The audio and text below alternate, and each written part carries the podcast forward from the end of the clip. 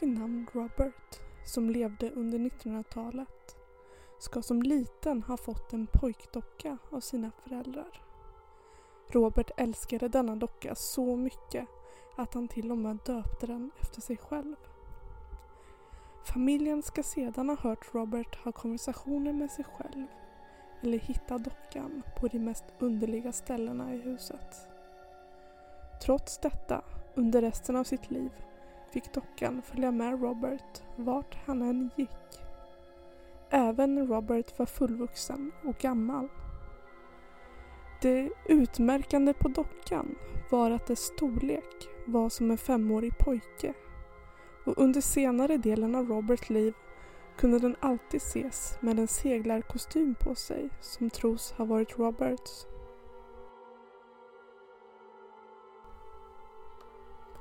När Robert dog 1974 och hans hus såldes till en ny ägare hittades Robert-dockan i ett av rummen och den nya ägaren tänkte inte mer på det utan lät dockan sitta där den satt. Men inte långt efteråt började de nya ägarna höra springande fotsteg på nätterna. Fotsteg som från ett barn och fnissanden utanför deras sovrum. Dockan började också hittas på olika platser i huset trots att ingen av invånarna i huset rört honom. År 1994 fick ägaren nog och skänkte dockan till ett lokalt museum där han finns än idag. Och hälsar man inte på honom när man kommer in i rummet ska hemska saker drabba en på vägen hem. Denna docka, vars historia ska ha blivit basen för den kända skräckfilmen Child's Play, vars huvudantagonist är en mycket hemsk docka som ska vara besatt av en ökänd seriemördare och är ett av många föremål som sägs inte, va inte bara vara besatta av demoner, ondska och förlorade själar utan även vara förbannade och bringa den som får föremålet i hens ägo olycka och död. Fyra av dessa morbida kuriositeter från historien är dagens ämne och om inte en enda av dessa historier ger dig kalla kårar, ja då är du en modigare människa än jag. Detta är en blodig historia med mig, Gustav Passion.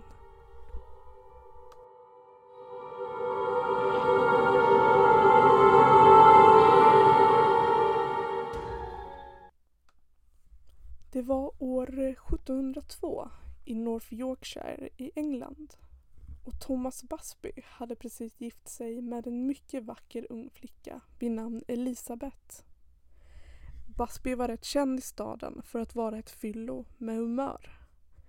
Och Elisabeths far hade inte gett Thomas lov att gifta sig med sin dotter och var minst sagt upprörd. Det som är viktigt att veta för kontexten är att Busby hade en mycket älskad stol som stod i hans hus. Som han inte lät någon annan sitta i. En dag kom han hem och ser sin svärfar sittandes i hans stol. Hans svärfar säger lugnt att han är där för att ta med sig Elisabeth hem igen. Detta tänkte inte Thomas finna sig i så i en stund av ren ilska tog han upp en hammare och slog ihjäl sin svärfar och begravde honom sedan i skogen. Kort därefter byggde han namn på huset som även var ett värdshus där han och Elisabeth bodde till Busby Stoop Inn och han behöll sin älskade stol som en del av en ny dekor. Polisen hittade snart hans svärfar död i skogen och Thomas blev arresterad och erkände utan mycket bråk. Men när han drogs mot galgbacken skrek han att den som satt i hans stol skulle sedan möta döden. Ingen tog honom på allvar och efter att han hängts lät polisen hans kropp hänga i snaran i flera dagar för att skicka ett meddelande om vad som skulle hända om man mördade sin svärfar. Åren gick och enligt både ögonvittnen och nedskrivna vittnesmål ska Busbys stol faktiskt fått en förbannelse över sig då alla de som utmanade ödet och sin egen dödlighet genom att sitta i stolen ska kort därefter mött ett tragiskt slut. Sades det i alla fall. Cirka 300 år senare, alltså ungefär 1968, köpte en man vid namn Tony Earnshaw värdshuset. Han ska ha varit en extrem skeptiker och trodde inte alls på ryktena om den dödliga stolen och att alla dödsfall som kopplats ihop med stolen ska ha varit rena sammanträffanden. Men det var innan han sett stolen med egna ögon utverka sin förbannelse på två män i flygvapnet som stannat på värdshuset under en genomresa. De två männen ska ha hört ryktena om stolen och utmanade varandra att sitta i den. Ingenting konstigt hände så de gick skrattande därifrån. Bara för att senare på dagen omkomma i en bilolycka. Men Tony var ändå inte helt övertygad om förbannelsen. Men inte långt därefter hade ett gäng byggarbetare stannat vid värdshuset för lunch och en av de yngre utmanades att sitta i stolen. Den unga byggarbetaren hade inte hört historien förut och visste alltså inte att han nu utmanade ödet. Senare samma dag ramlade han ner från ett tak och dog omedelbart av svåra huvudskador. Earnshaw ska då ha ställt undan stolen i källaren men inte heller där kunde han hindra att en lastbilschaufför som levererat varor till värdshuset satte sig i den för en stunds paus. Och även han ska ha omkommit i en bilolycka samma kväll. Det finns många fler exempel på hur förbannelsen ska ha tagit livet av människor. I en källa står det att minst 62 människor ska ha mist livet på grund av stolen och förbannelsen. Och det är bara under 1900-talet. Tony Earnshaw fick till slut nog av dödsfallen som ska ha förföljt honom även i hans drömmar och bad i panik det First Museum som låg i närheten att ta hand om stolen, vilket de gjorde. Man kan än idag se den nu mycket härjade och enkla stolen på The First Museum i North Yorkshire i England. Men för allas säkerhet är den uppspikad två meter upp på väggen så att ingen kan sitta i den någonsin igen. För många är döden ett ämne som man inte talar om. Vi vet alla att vi ska dö någon dag. Det är trots allt en del av livet. Något som jag tycker är både vackert och skrämmande på samma gång är att om man idag väljer att bli kremerad så kan familjemedlemmar bestämma att sedan trycka ihop askan till ett smycke, vanligtvis en diamant, som man sedan kan bära som ett halsband. Det är både fint och, helt enligt min åsikt, lite obehagligt. Men vad som var ännu obehagligare och skrämmande är att det fanns en originalidé till detta smycke som kan dateras till det viktorianska England. Här var döden inte ett lika ständigt faktum som tidigare århundraden men det som var nytt var hur allvarligt viktorianerna tog sin sorg.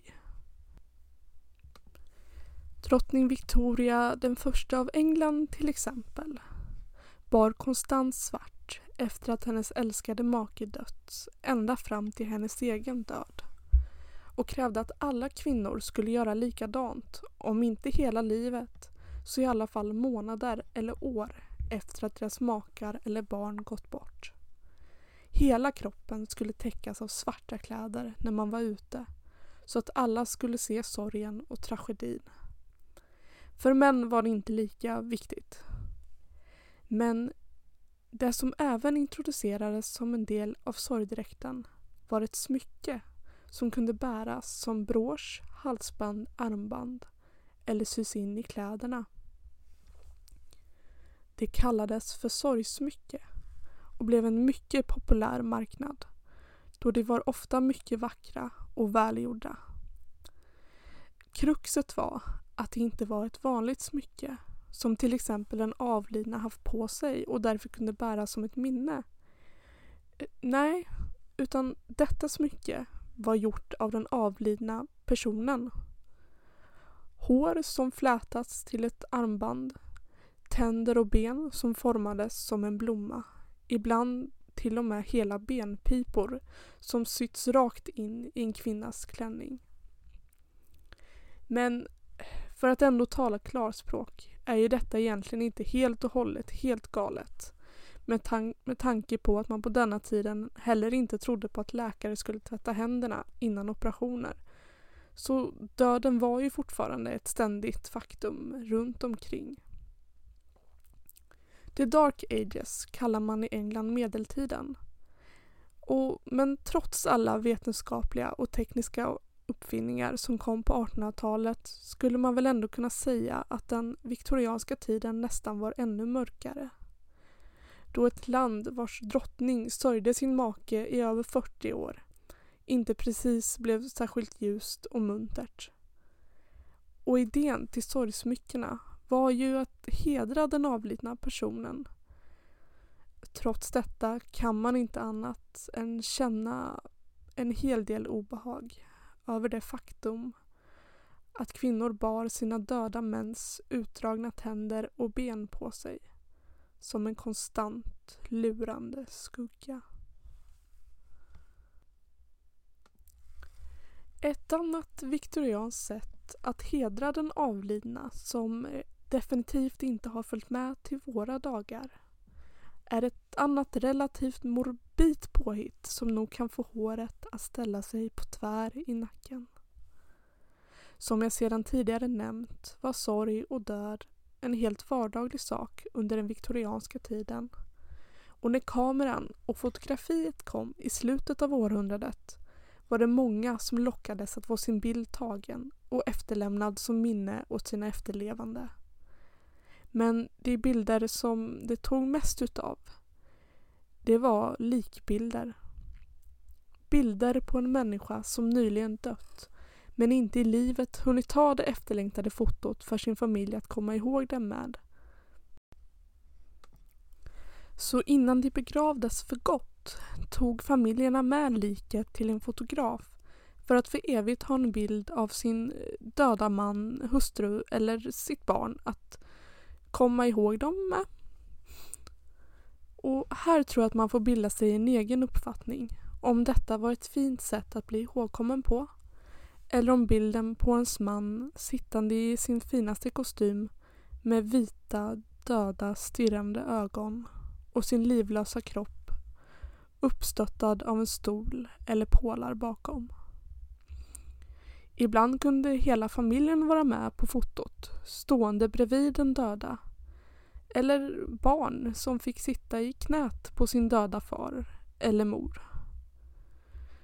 Som en liten fotnot vill jag igen påpeka att detta var en annan tid och det vi idag uppfattar som mycket konstigt, läskigt eller till och med lite äckligt var på denna tiden helt normalt. Och hur mycket jag ändå älskar 1800-talets England och dess författare och den viktiga historia som kommer därifrån kan jag ändå säga att jag är glad att ha fötts på slutet av 1900-talet i Sverige och inte i viktorianska England.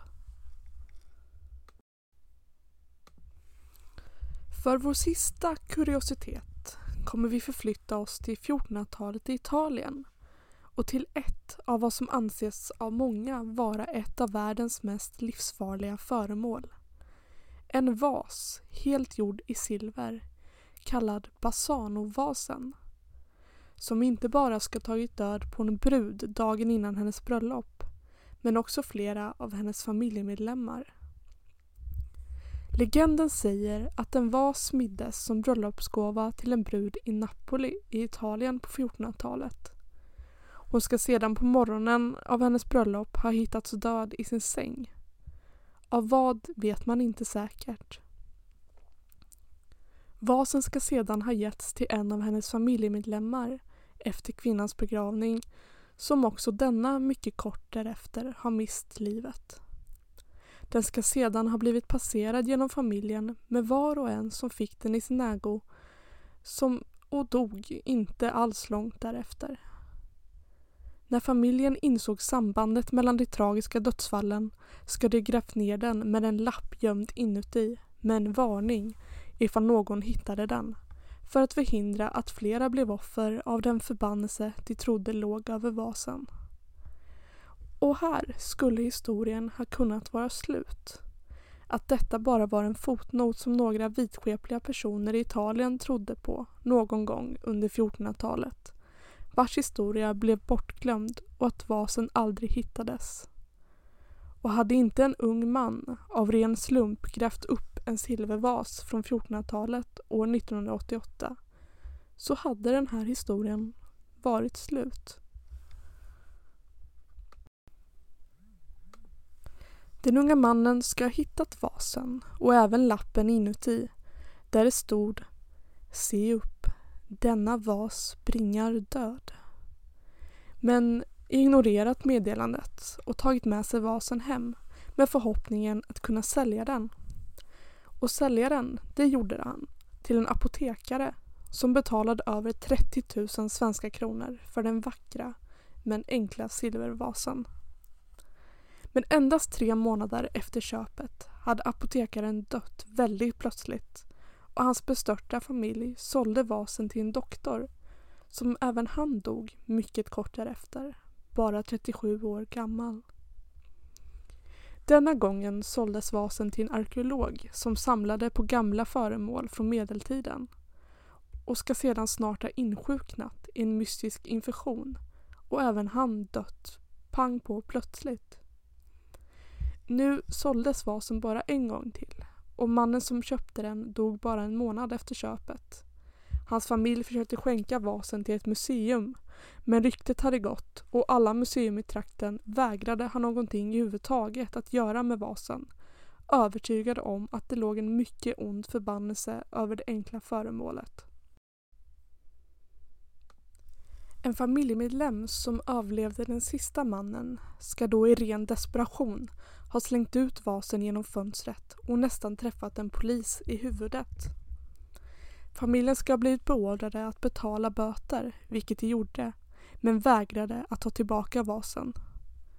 Polisen, som även han försökte skänka bort den, insåg snabbt att ingen ville ta den och de tog det snabba beslutet att även han gräva ner den. Den här gången med en bibel och diverse skydd mot ondskan. Man vet inte idag var vasen finns eller om den ens existerade överhuvudtaget då detaljerna kring vasen är väldigt svaga. Inte heller vet man om hur vasen hade fått sin förbannelse eller varför. Vissa källor säger att det var bruden som med sitt sista andetag ska ha förbannat den då det var hennes familj som tvingat in henne i äktenskapet. Andra säger att silvermästaren själv ska ha uttalat förbannelsen medan han smidde vasen eller att vasen själv ska vara ett ondskans kärl som samlar på sig själar. Det finns inga konkreta bevis men samtidigt har den inte heller ännu fallit in i glömskan. Och vem vet? Kanske existerar den någonstans i Italiens soliga kullar. Sovande och väntande på att någon ska hitta den och återigen få sprida sin ondska och död. Detta var en blodig historia med mig, Gustav Passion. Det är jag som skrivit och producerat detta avsnitt. Intro och outromusiken kommer från purpleplanet.com. Missa inte specialavsnittet som släpps på Halloween. Tack till alla som har lyssnat och hoppas ni har en trevlig kväll, eller om det är dag, och oktober. Podden finns nu på Spotify, iTunes, Soundcloud, pippa.com Castbox och Youtube.